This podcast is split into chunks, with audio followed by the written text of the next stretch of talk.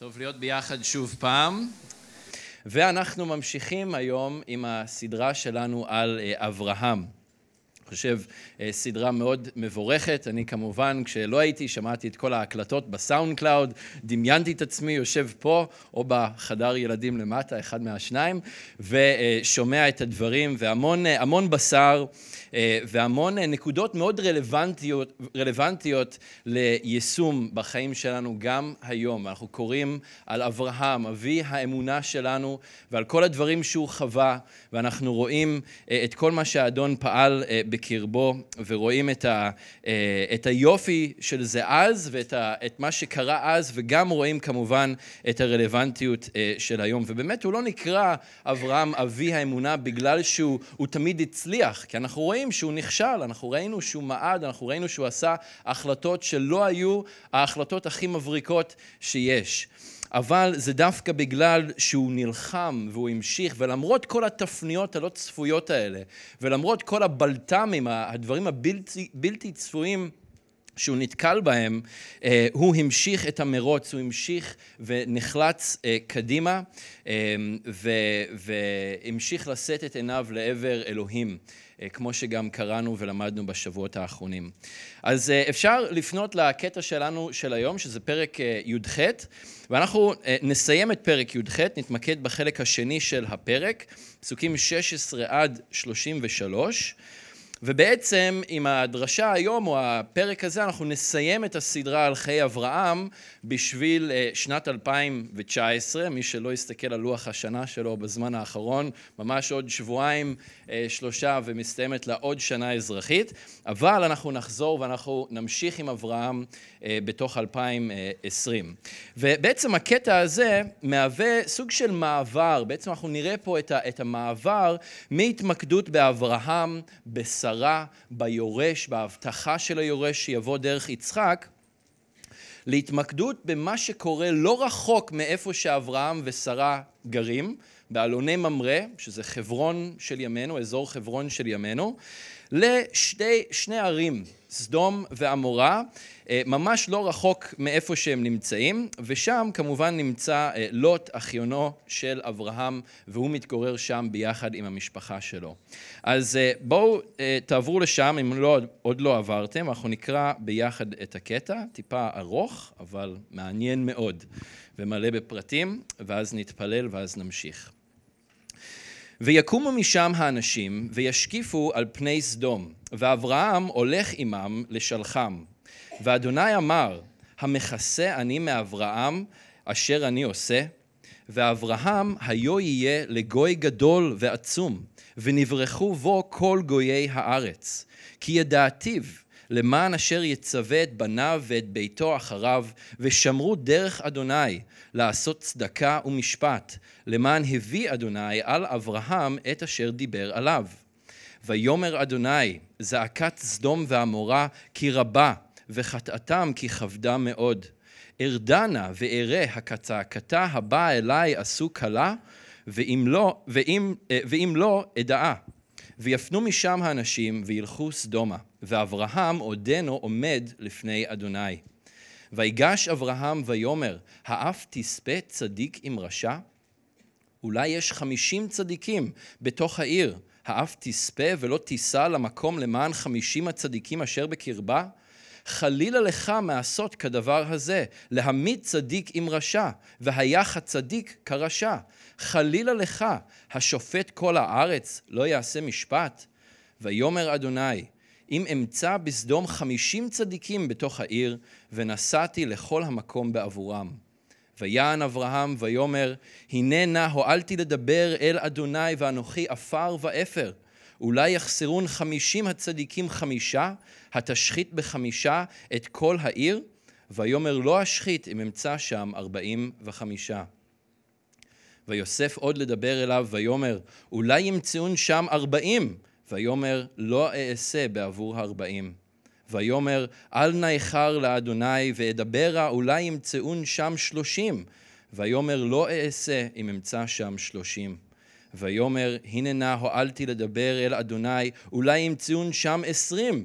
ויאמר, לא אשחית בעבור העשרים. ויאמר אל נא איחר לאדוני, ואדברה אך הפעם, אולי ימצאון שם עשרה, ויאמר לא אשחית בעבור העשרה. בואו נתפלל. אז אבא, אנחנו מודים לך, אדוני, על דברך. אנחנו מודים לך, אדון, על הנוכחות שלך שנמצאת בקרבנו. אנחנו מודים לך, אבא, שכמו שכתוב, טוב יום בחצריך מאלף. אדון, אנחנו רוצים להיות בתוך הנוכחות שלך. אנחנו מודים לך שאנחנו כן בתוך הנוכחות שלך, ויש לנו את הזכות לבוא לפניך, להלל אותך ברוח ובאמת, אדון, ו- ולקבל ממך. אדון, ואנחנו רוצים לפתוח את ליבותינו עכשיו למה שאתה רוצה לומר לנו. אדון, אני מתפלל שאתה אה, תכין את הדרך ברוח קודשך, תסלול את הדרך בשבילנו, אדון, אה, להיכנס אל תוך דברך, להבין אותו. אדון, פקח את עינינו, פתח את אוזנינו, ו- ותאפשר ללב שלנו לקבל את מה שאתה רוצה לומר אל כל אחד ואחת מאיתנו הערב. אדון, אנחנו מודים לך על העומק שיש בדברך. אדון, שהוא מכשיר אותנו לכל מה שאנחנו צריכים. אז אדון, דבר את מה שאתה רוצה לומר היום.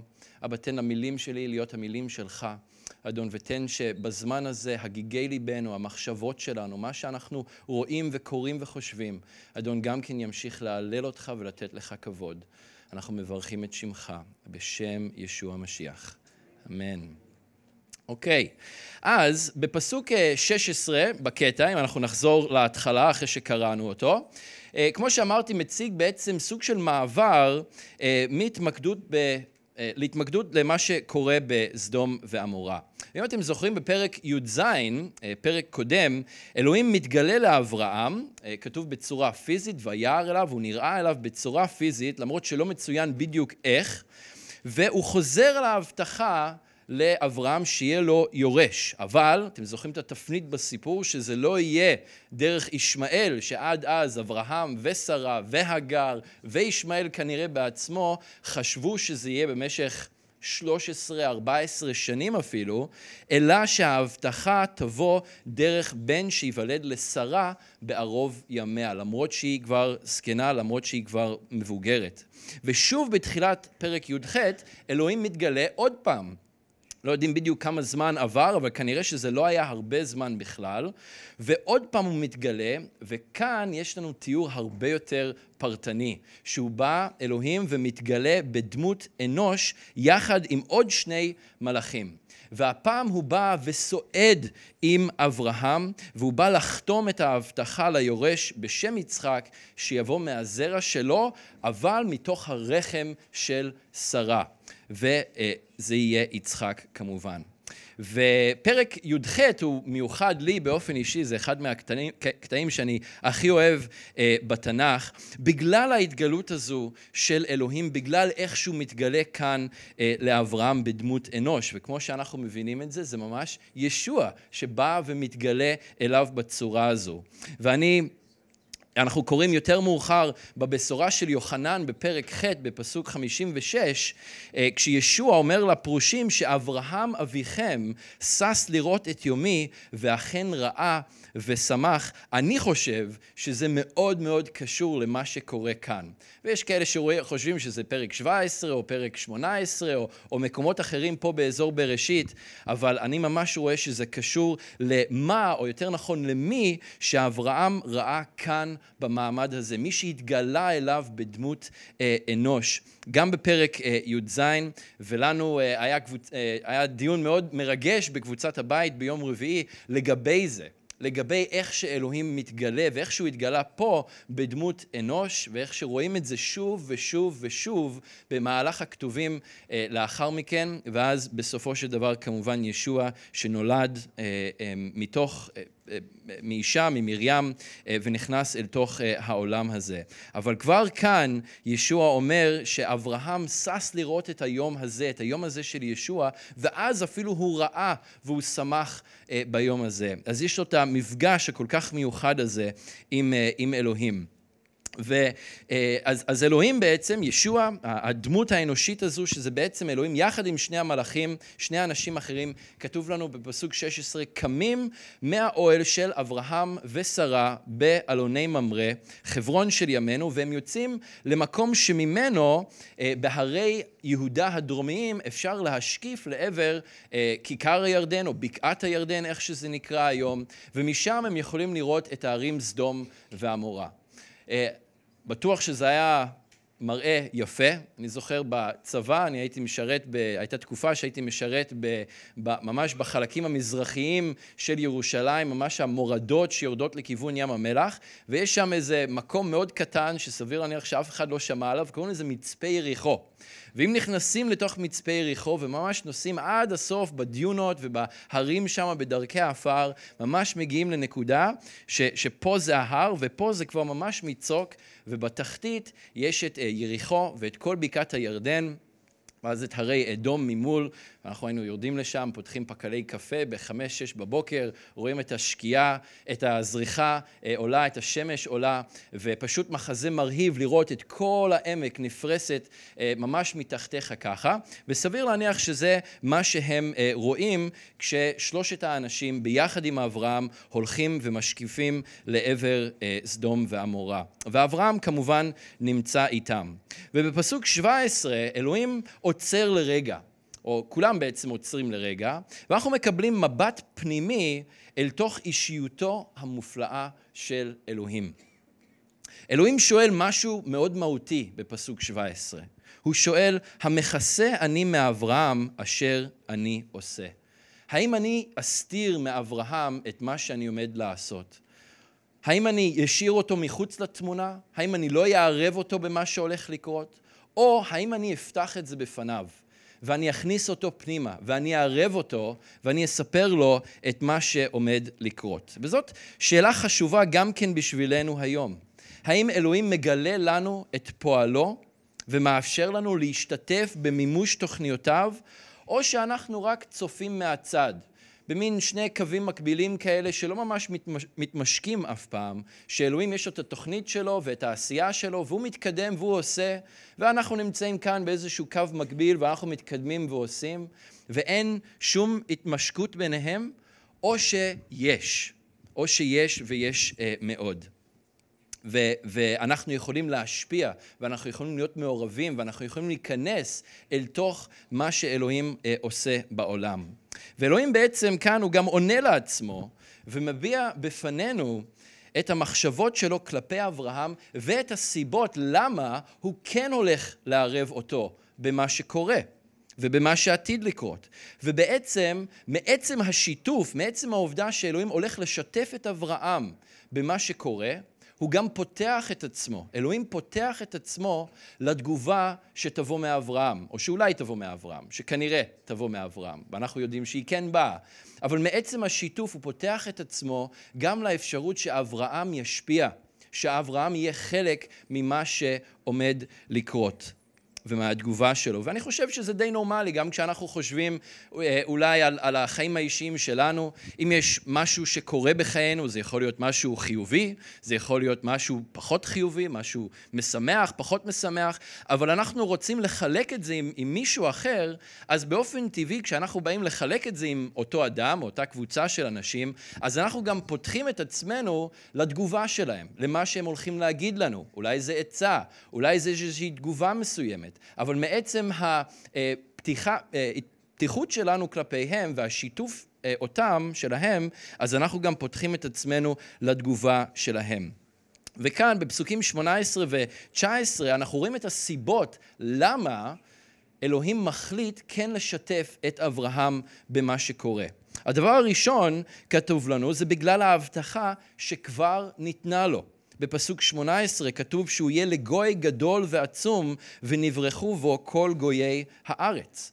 וזה בעצם מחזיר אותנו ממש בחזרה לתחילת הסיפור. בראשית י"ב. אתם זוכרים איפה שהתחלנו את כל הסדרה הזו על חיי אברהם. וההבטחה שאלוהים נתן לו בקריאה שהוא גם נתן לו, לצאת מאור כשדים, לצאת מביתו, לעזוב את המשפחה שלו לאחור, לצאת לארץ שהוא לא הכיר, בדרך שהוא לא הכיר, ואם הוא אכן יעשה את זה, אלוהים הבטיח לו שהוא יעשה אותו לגוי גדול, ושדרכו ודרך זרעו אחריו יתברכו כל משפחות האדמה. הדבר השני, זה בגלל שאלוהים אומר בפסוק 19, בתחילת הפסוק, כי ידעתיו. וזה מאוד מאוד משמעותי. אני חושב שאנחנו יודעים את המשמעות של המילה הזו, ידעתיו. אני יודע אותו, אנחנו יודעים שזאת מילה מאוד מאוד אינטימית ועמוקה. יש אה, היכרות מעמיקה ואינטימית בין אלוהים לאברהם. הוא יודע אותו בצורה מיוחדת. ואנחנו יודעים שהמילה הזאת משתמשים בה בדרך כלל בכתובים, או הרבה פעמים בכתובים, לתאר את האינטימיות שבין בעל לבין אישה. על אדם וחווה, נראה לי הפעם הראשונה שמשתמשים בזה, ואדם ידע את אשתו, את חווה אשתו. וכתוצאה מכך נולדים להם הילדים. זה מתאר היכרות מאוד אינטימית ומעמיקה. ואני לא יודע מה איתכם, אבל זה משהו שאני הייתי רוצה לשמוע שאלוהים אומר עליי. אני יודע אותו. אני יודע אותו בצורה מעמיקה וקרובה. ואני מאמין שהוא כן היה אומר את זה, אם הייתי יכול לשמוע את זה ככה, כי, כי אני מכיר אותו והוא מכיר אותי, ואני מקווה מאוד שכולכם גם כן אה, באותה אה, נקודה. אה, ו, ובהמשך, אברהם זאת אומרת, אלוהים כאן אומר, אני יודע את אברהם, אני מכיר אותו בצורה מעמיקה. ויותר מאוחר בכתובים, בישעיה מ"א פסוק שמונה, כתוב לנו, ואתה ישראל עבדי, יעקב, אשר בחרתיך, זרע אברהם אוהבי. וגם אה, באיגרת יעקב, הוא גם כן כותב שאברהם נקרא אוהב אלוהים. והתרגום הזה, זה נשמע לנו אוהב, בעצם מה שזה אומר זה שזה היה שאברהם היה ידיד אלוהים, הוא היה חבר של אלוהים, וככה הוא מוכר. המילה הזו כאן ב- ביעקב, אה, ביוונית זה הפילוס, שזה אחד מהסוגים של האהבה. אתם זוכרים שביוונית לפחות של הברית החדשה יש כמה סוגי אהבה, יש את האגפה של אלוהים, יש את הארוס, שזאת האהבה הרומנטית, אבל יש גם את הפילוס, שזאת האהבה שיש בין חברים, בין אה, אנשים, אה, בני אדם שהם חברים, חברים ומכרים.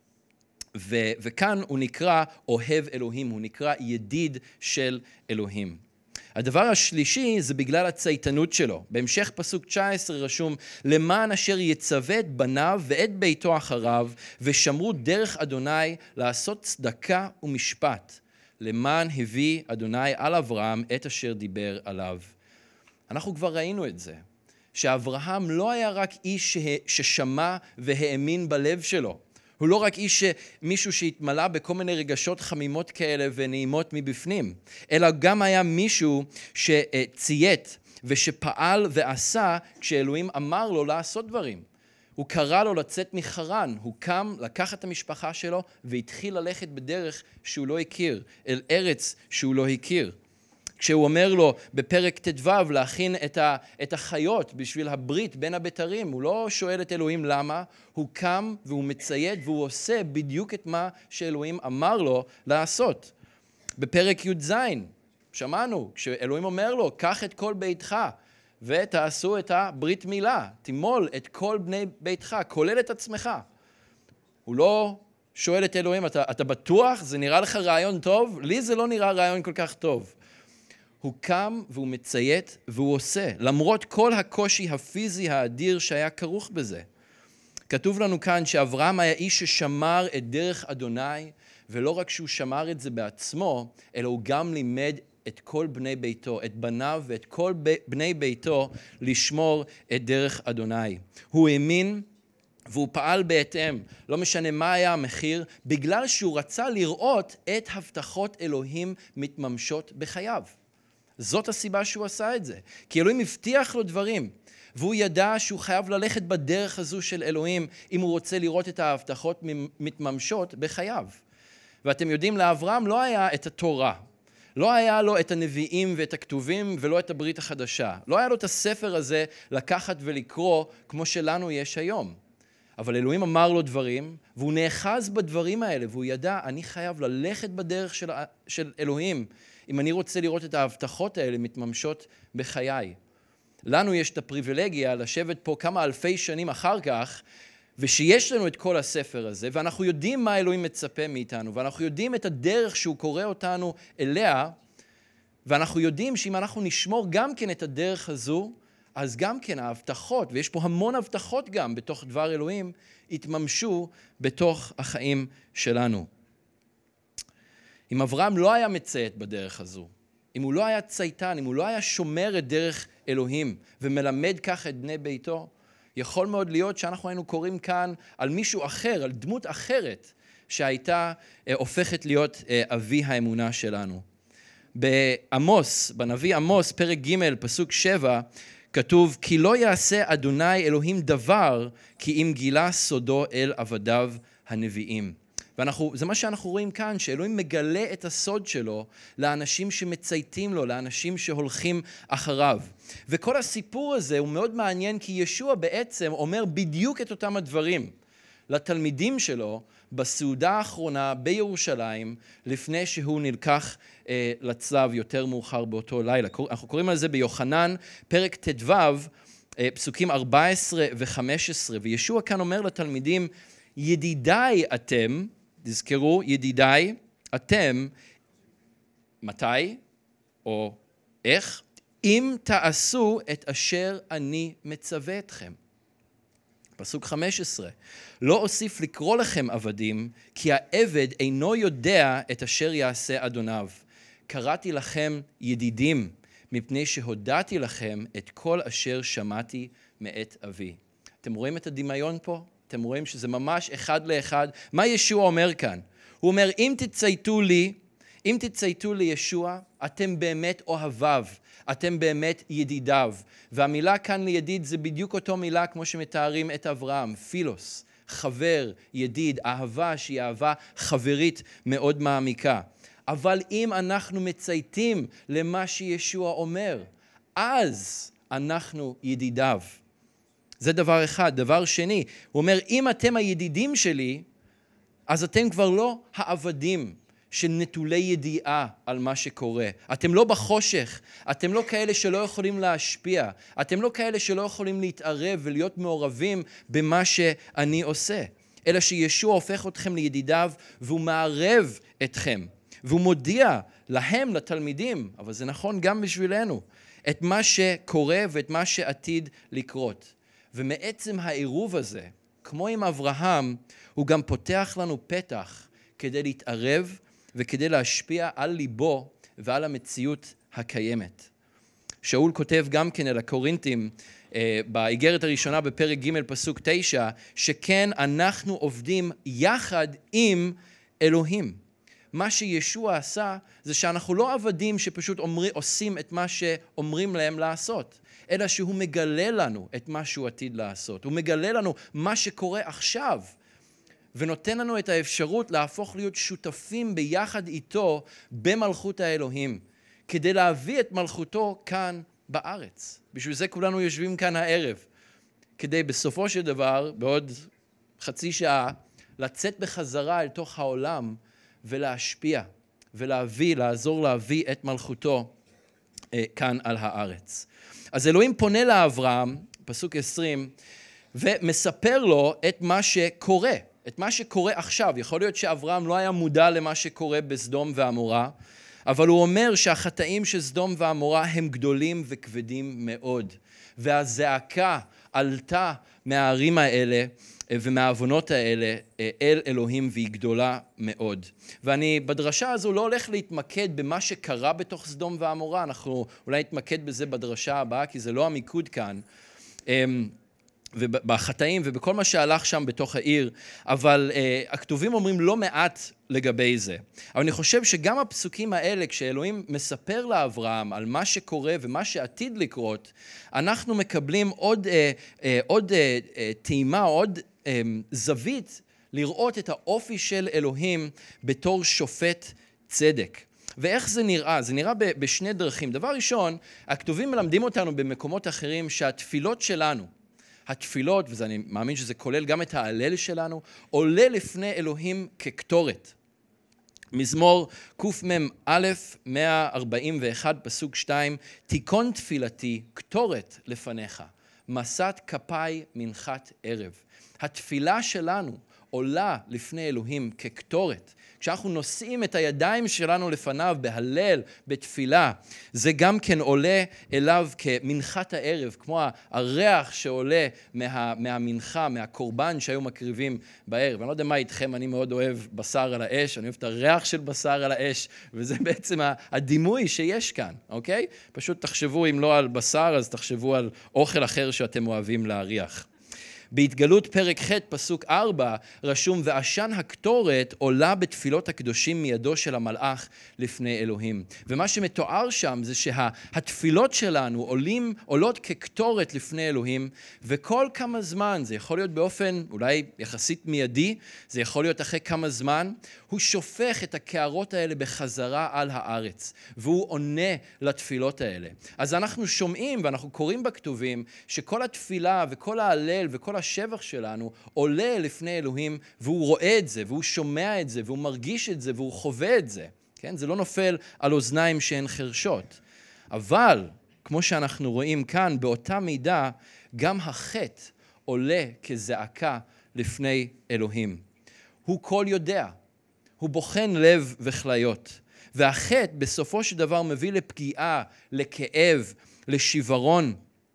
וגם זה נשמע באוזניו של אלוהים. הוא לא רואה רק את התפילה ואת ההלל ואת כל הדברים הטובים כביכול, הוא גם מאוד מודע ושומע ורואה וחווה את הדברים הרעים אה, שקורים. והוא ינקום והוא יביא דין ומשפט אה, איפה ומתי שצריך. לי נקם ושילם, אה, כתוב בדבר אלוהים. הדבר השני זה, ה, זה גמירות הדעת של אלוהים, שאנחנו רואים כאן, שהוא אומר, אני ארד ואני אבדוק מה קורה בתוך סדום ועמורה. לפני שהוא שופך את הזעם שלו, הוא סבלן, הוא רחמן, הוא סולח. במקרה של סדום ועמורה, הוא אפילו יורד לשם בעצמו כדי לראות את המצב באופן פיזי. וזה לא שאלוהים באמת צריך לרדת לשם באופן פיזי כדי לדעת מה קורה שם, הרי הוא אלוהים, הוא כל יודע. הוא יודע בדיוק מה שקורה שם. אבל הוא עושה את זה לפנים משורת הדין, מה שנקרא. זה משהו שבכלל לא מתחייב מצידו, אבל הוא בא כדי להראות, הוא בא כדי להציג אה, איזושהי עמדה שמעבר לכל מחויבות מצידו, הוא בודק את המצב, את המצב עד היסוד לפני שהוא פועל. ואנחנו רואים דוגמה זהה לזה דווקא בסיפור של מגדל בבל, שכתוב בפרק י"א בבראשית, אה, וירד אדוני לראות את העיר ואת המגדל אשר בנו בני האדם. גם שם, זה לא שהוא לא ידע שבונים מגדל, וזה לא שהוא לא ידע מה הסיבה שהם בנו את המגדל, ובדיוק מה הלך בתוך הלבבות, אה, ומה כונן בתוך הלבבות של האנשים שהיו שם. אבל כדי להראות את גמירות הדעת הזו, אני ארד ואני אבדוק בעצמי, כדי לראות שזה באמת ככה לפני שאני מגיב לדברים האלה שאני שומע, שאני רואה, לזעקות האלה. וזה פשוט מאוד חלק מהאופי של אלוהים בתור אה, שופט צדק. בירמיה א', פסוק 24, שוב, מתוך הרבה מאוד פסוקים שמדברים על, ה, על הצדק שיש עם אלוהים ועל אלוהים בתור שופט צדק, כתוב אה, בירמיה, אם בזאת יתהלל המתהלל, השכל וידוע אותי כי אני אדוני עושה חסד משפט וצדקה בארץ, ובאלה חפצתי נאום אדוני. זה מה שאלוהים חפץ בו, צדק או צדקה ומשפט וחסד, ולראות את הדברים האלה קורים גם כן אה, בארץ. בתהילים צדיק ז', 97, פסוק 2, רשום שענן וערפל סביביו, צדק ומשפט מכון כסאו. מה שיושב בבסיס של כס המלכות של אלוהי העולם, אלוהי כל הארץ, זה בדיוק הדברים האלה, צדק ומשפט. זה מישהו, וזה מה שהוא בא לעשות כאן במקרה של סדום ועמורה. אנחנו ממשיכים הלאה אל תוך הפסוקים הבאים, 23 עד 33, ו- ואם היה איזשהו ספק שאחד מהאנשים אה, שנראים פה לאברהם זה אלוהים, אה, מי שישב איתו באוהל, אכל איתו, שוחח איתו, ישב איתו, אז בפסוק 22 זה עוד פעם מודגש בצורה מאוד מאוד ברורה, כששניים מתוך השלושה ממשיכים לסדום, ורק צריך לקרוא את ההמשך כדי להבין שזה היה שני המלאכים, וכתוב לנו שאברהם עודנו עומד לפני אדוני. וכאן אברהם מוצא את עצמו שוב פעם לבד מול אלוהים, לבד מול ישוע, עומד מולו. ואולי מה שקרה עד עכשיו זה גם היה איזשהו מבחן בשביל אברהם. אני רוצה לראות מה, מה אברהם יעשה. אוקיי, סיפרתי לו את מה שהולך להיות, אבל איך הוא הולך להגיב לזה? ויש איזשהו רגע, איזשהו רגע שהשניים האחרים ממשיכים הלאה, ככה במורד הדרך, בין ההרים, בתוך הוודיות והגאיות, ואברהם נשאר שם עם ישוע, עם אלוהים בדמות אנוש שעומד שם לידו. מה הוא יעשה? איך הוא יגיב? אלוהים ממתין. ומה שקורה בהמשך, אפשר לקרוא לזה מבוא לשיעור אה, מזורז בניהול משא ומתן במזרח התיכון. וזה משהו שנראה לעיתים אה, מאוד קרובות בשווקים של הארץ, ואם ניסיתם לקנות משהו בעיר העתיקה בירושלים בזמן האחרון, אז זה די דומה לזה, המשא ומתן שהולך כאן. אבל יש בחלק הזה, בסיפור הזה, הרבה יותר מרק משא ומתן. אברהם שומע את דבריו של אלוהים לגבי סדום ועמורה, לגבי מה שקורה שם, מה שמתחולל שם, ומה שעתיד לקרות בגלל זה, הוא ניגש לאלוהים כדי להפגיע בשביל הצדיקים שנמצאים בתוך העיר. וכפי שכבר נאמר לנו בפסוק 19, אלוהים ידע את אברהם, כן? והוא אמר בעצמו שאברהם הוא אדם שעושה צדקה ומשפט בארץ, הוא מלמד ככה את בניו ואת שאר ביתו. הצד השני של המטבע של אלוהים שידע את אברהם, זה שאברהם גם כן ידע, או לומד פה להכיר ולדעת את אלוהים. הוא מכיר את האופי שלו עד עכשיו כמי שנאמן לדברו ולהבטחותיו וכשופט צדק, כאלוהי חסד. ולכן אני מאמין שהוא ידע שהוא יוכל גם לגשת אליו ולומר לו בענווה וביראה גדולה, האף תספה צדיק עם רשע בפסוק 23. זה מאוד מזכיר את מה שכתוב באל העברים ד' 16, על כן נקרבה בביטחון אל כס החסד, לקבל רחמים ולמצוא חסד לעזרה בעיטה. יש את הביטחון הזה לגשת לכס החסד, לכס של ישוע, כדי לבקש את הרחמים. אברהם כבר למד את זה שם. הוא לא ישב על כס המלכות שלו, אבל הוא עמד שם לידו. והוא יכל לבוא בביטחון הזה ולבקש את החסד, לבקש את הרחמים בשביל הצדיקים בתוך העיר. וההיכרות הדו-צדדית בין אלוהים לאברהם מצד אחד ובין אברהם לאלוהים מצד שני, זה מה שהביא את אברהם למצב שבו הוא הבין את המציאות החוטאת של אברהם, של אה, סדום ועמורה, שאלוהים בעצם גילה לו ואמר לו את מה שקורה שם, והענווה של אברהם מורגשת אמ, סליחה, ו, ואת מה שאלוהים הולך לעשות בתגובה למה שקורה שם. והכי חשוב, כמו שאמרתי לפני כן, בעצם אה, ההיכרות הזו שהביאה למצב הזה, אלוהים גם פותח את הצוהר, הוא פותח את הדלת, הוא פותח את האפשרות בשביל אברהם להתערב, להפגיע ולהשפיע על ליבו של אלוהים בעבור הצדיקים. כמו שאנחנו רואים גם כן בהמשך הכתובים, יש עוד דמויות שנכנסות אל תוך המצבים שמתרחשים, שנוצרים. משה ושמואל ונביאים אחרים שמפגיעים ועומדים בפרץ בשביל אה, אחרים.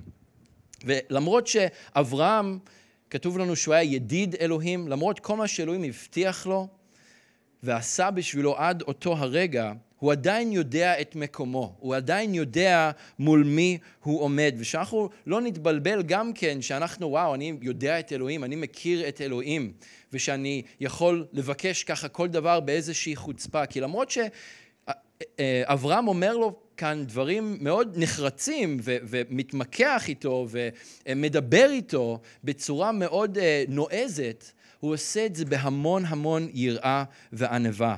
רואים את זה ככה שזור לאורך הפסוקים הבאים. בפסוק 27 אברהם אומר, הנה נא הועלתי לדבר אל אדוני ואנוכי עפר ואפר. אני בכלל באתי מעפר ואני, בסוף אני אגמור כאפר. בפסוק 30 הוא אומר, אל נא איחר לאדוני ואדברה. בפסוק 31, עוד פעם, הנה נא הועלתי לדבר אל אדוני. ובפסוק 33, כשהוא ממש מגיע כבר לקצה, אל נא איחר לאדוני ואדברה אך הפעם. אז, הוא, אז הוא, הענווה הזאת נראית לאורך השיחה הזו בין אברהם לאלוהים. ובהפגעה של אברהם, מה שעומד במרכז התחינה שלו ובמרכז האמונה שלו, שאלוהים, שהוא יכול לשנות ולהשפיע כאן על המצב, זה לא ה... אה, הצדיקים שיש בתוך העיר. כן, הוא, הוא מפגיע בעד הצדיקים בתוך העיר. אבל מה שעומד כאן במרכז זה הצדק המוחלט של אלוהים כשופט שאל, שאברהם מבקש ממנו את הרחמים. מה שעומד במרכז זה האופי הזה, הפן הזה של אלוהים בתור שופט צדק. והוא ממשיך, אנחנו קוראים בתוך אה, פסוקים 24 ו-25, והוא אומר, אולי יש 50 צדיקים בתוך העיר. האף תספה ולא תישא למקום למען חמישים הצדיקים אשר בקרבה. חלילה לך מעשות כדבר הזה, להעמיק, להעמיד צדיק עם רשע. והיח הצדיק כרשע, חלילה לך, השופט כל הארץ, לא יעשה משפט. זה, זה משהו מאוד נועז לומר לאלוהים חיים, לאלוהים שעומד שמה לידך. אבל הוא יכול לעשות את זה כי הוא מכיר אותו, הוא יודע את אלוהים, ואלוהים יודע גם כן אותו. והתשובה לשאלה הזו של אברהם נראית גם כן בהמשך. השופט כל הארץ לא יעשה משפט? בוודאי ששופט כל הארץ יעשה משפט. ובגלל זה בחסד של אלוהים נראה בכל אחד מה, מהבקשות האלה של אברהם שהוא מביא לפניו שאלוהים כל פעם אומר שהוא לא ישחית את העיר בעבור החמישים, בעבור הארבעים, הארבעים וחמישה, הארבעים, השלושים, העשרים, ואפילו בעבור העשרה, שבסופו של דבר כנראה אפילו עשרה לא נמצאים בתוך העיר של סדום. כנראה ארבעה זה מה שיש שם, לוט ואשתו ושתי הבנות שלו. אפילו הבעלים שלהן לא נחשבים בתוך הקטגוריה אה, הזו.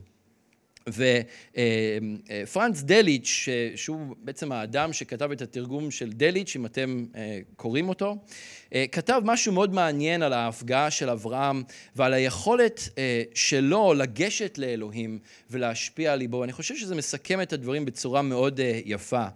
והוא אומר שזו ההתמדה הקדושה, חוסר הבושה שמצויה באמונה שמגשרת על הפער האינסופי שיש בין הבורא לנברא, שזה כל אחד מאיתנו, ובמקרה הזה אברהם, שמתמידה בתחנונים אל לב אלוהים ואינה מרפה עד אשר היא משיגה את מבוקשתה. זה אכן לא היה מתאפשר, אף לא היה מקבל הסכמה אלמלא אדוני, מעצם השילוב המסתורי בין נחיצות וחופש באופיו ובפעולותיו, לא היה מעניק כוח לתפילה של אמונה, אליה הוא עצמו מסכים להיכנע. אלמלא העמיד עצמו בקשר שכזה עם בני אדם, בדרך המוחלטות שלו, שהיא בהחלט לא צורך עיוור, באופן כזה שהוא לא רק משפיע על בני אדם בחסד שלו, אלא שמאפשר להם לנו להשפיע עליו באמצעות אמונתם. אלמלא היה משזר את חיי היצור החופשי, שזה אנחנו, האדם החופשי, בחייו המוחלטים שלו, ומעניק לאישיות, לאישיות נבראת, שוב פעם אנחנו, את הזכות לטעון את עצמה באמונה בנפרד ממנו. מה שהוא אומר כאן במילים אחרות זה ככה מעניין לתרגם את זה, אבל מה שהוא אומר פה במילים אחרות זה שאלוהים נותן כוח לתפילה של אמונה, לתפילה שהיא מתמידה, לתפילה שלא מרפה עד שהיא משיגה את מה שהיא מבקשת. ולמרות שהוא, אלוהים, יצור כל כך גדול, כל כך אינסופי, כל כך אה, ענק ו- ו- ועצום, שאין לו התחלה, שאין לו סוף, שאין לו בעצם שום צורך בנו בכלל, הוא עדיין מסכים, או הסכים כאן, לפתוח את הצוהר בפני אברהם, כדי להשפיע עליו ו, ופתח את הצוהר כדי שאברהם יוכל להיכנס ולהתערב במצב הזה שהיה קיים. וככה, זה בעצם הסיפור גם כן בשבילנו. וכמו שקראנו ביוחנן, דרך ישוע, אנחנו שיושבים כאן היום, מוזמנים על ידי אלוהים להפסיק להיות עבדים שלא יודעים את מה שמתרחש, או את מה שעומד להתרחש, שלא מעורבים, שלא יכולים להשפיע.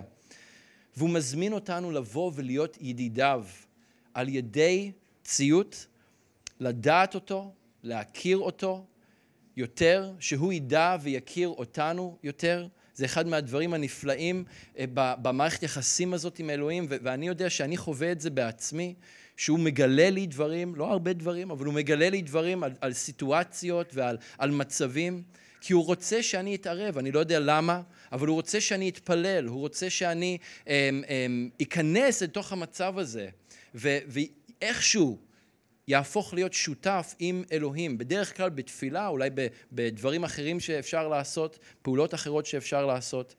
אה, כי הוא רוצה אותנו, הוא רוצה אותי, הוא רוצה את כולנו כשותפים ביחד איתו. הוא רוצה שאנחנו נבוא, שנוכל להקשיב לליבו, להיות שותפים יחד איתו בבניית המלכות בארץ, ולקחת את האפשרות הייחודית הזאת שהוא נותן לנו, להתערב ולהפגיע במצבים שאתם רואים סביבכם. ואתם זה לא אני, ואני זה לא אתם, ומה שאתם רואים וחווים, ומה שאלוהים מדבר אליכם, זה לא מה שהוא מדבר אליי. יש דברים שהוא אומר לנו באופן קולקטיבי, כקהילה, ואנחנו נותנים שם את, ה, את התשומת לב ואת הדגש. אבל יש דברים שהוא אומר לכל אחד ואחת מכם בחיים שלכם. אז השאלה שאני רוצה, או השאלות שאני רוצה להשאיר אתכם איתם הערב, זה האם אתם תצייתו כפי שאברהם ציית. האם אלוהים מכיר אתכם ויכיר אתכם בשל כך? והאם אתם תיגשו לאלוהים כדי לעמוד בפרץ בדברים שהוא מגלה לכם ומזמין אתכם להיות מעורבים ושותפים ביחד איתו. ותמיד זה, זה, זה כל כך מרגש, וזה כל כך נפלא, וזה כל כך מעצים אותנו, וזה פשוט, לפעמים אי אפשר אפילו להבין או לדמיין שאלוהי כל הארץ, זה שיש לו את כל הכוח וכל הגבורה וכל השלטון, הוא דווקא מסתכל עלינו, והוא רוצה שאנחנו נבוא ונהיה שותפים ביחד איתו.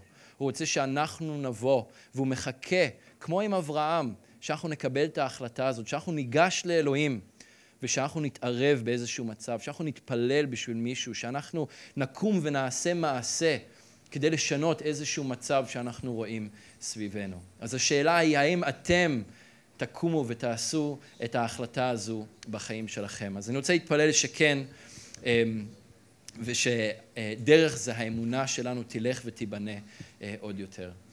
אז אדון, אנחנו מודים לך שוב על, על דברך, ואנחנו מודים לך שוב על אברהם אבינו, ושאנחנו יכולים לקרוא עליו ועל הדברים שהוא חווה. אבא, ולראות אה, איך שממש הדברים דומים היום. אבא, ואני מודה לך שאתה כל כך גדול, ואתה כל כך נפלא, ויחד עם זאת, גם פה בסיפור הזה, אתה אפשרת לאברהם להיכנס, פתחת לו פתח. כדי להיכנס ו- ולשמוע את מה שעל ליבך, שלא הסתרת ממנו את מה שאתה עושה. ואפשרת לו להפגיע, אפשרת לו אמ, אמ, אה, לחשוב על, על כל אותם אנשים בתוך הערים האלה ו- ולהפגיע באדם. אדון, וגם בחיים שלנו יש כל כך הרבה דברים שקורים. אדון, אני מודה לך שדרך ישוע אתה קראת לנו גם כן ידידיך, גם כן אוהביך. אדון, שדרך הציות הזה שיש לנו אליך, אתה מזמין אותנו להיות ידידיך, להפסיק להיות עבדים, להיות שותפים במה שאתה עושה, שאתה מגלה לנו את האמיתות ואת הנסתרות של דברך ושל מלכותך, ואתה מזמין אותנו לקחת חלק פעיל במה שאתה עושה כאן, היום, במקום הזה. אבא, אנחנו עבדיך, אנחנו ידידיך, אנחנו משרתיך. ואנחנו רוצים את זה, אבא. אנחנו רוצים לדעת את מה שעל ליבך. אנחנו רוצים לעשות את עצמנו זמינים לפועל שלך בקרבנו. אדון, ואני מתפלל הערב בשביל כל אחד ואחת מאיתנו. אדון, שאתה תדבר עוד יותר ואתה תגלה עוד יותר לכולנו איך אנחנו יכולים לציית לך יותר. איך אנחנו יכולים לשמור את דרך אדוני בחיינו עוד יותר. אבא, איך אנחנו יכולים להיות ערניים למה שאתה פועל סביבנו. אבא, ושיהיה לנו את האומץ לקום ולקחת חלק איפה שאתה פותח פתח ומזמין אותנו לקחת חלק. אדון, שלא נהיה אדישים, שלא נלך באיזשהו קו מקביל ביחד איתך שאף פעם לא מתממשק, אלא אדון, שאנחנו נוכל לקחת את ידך ואתה את היד שלנו, אדון, וללכת איתך בדרך המופלאה ולראות אותך עושה נפלאות בקרבנו, אדוני. אנחנו מברכים את שמך ומודים לך, בשם ישוע המשיח.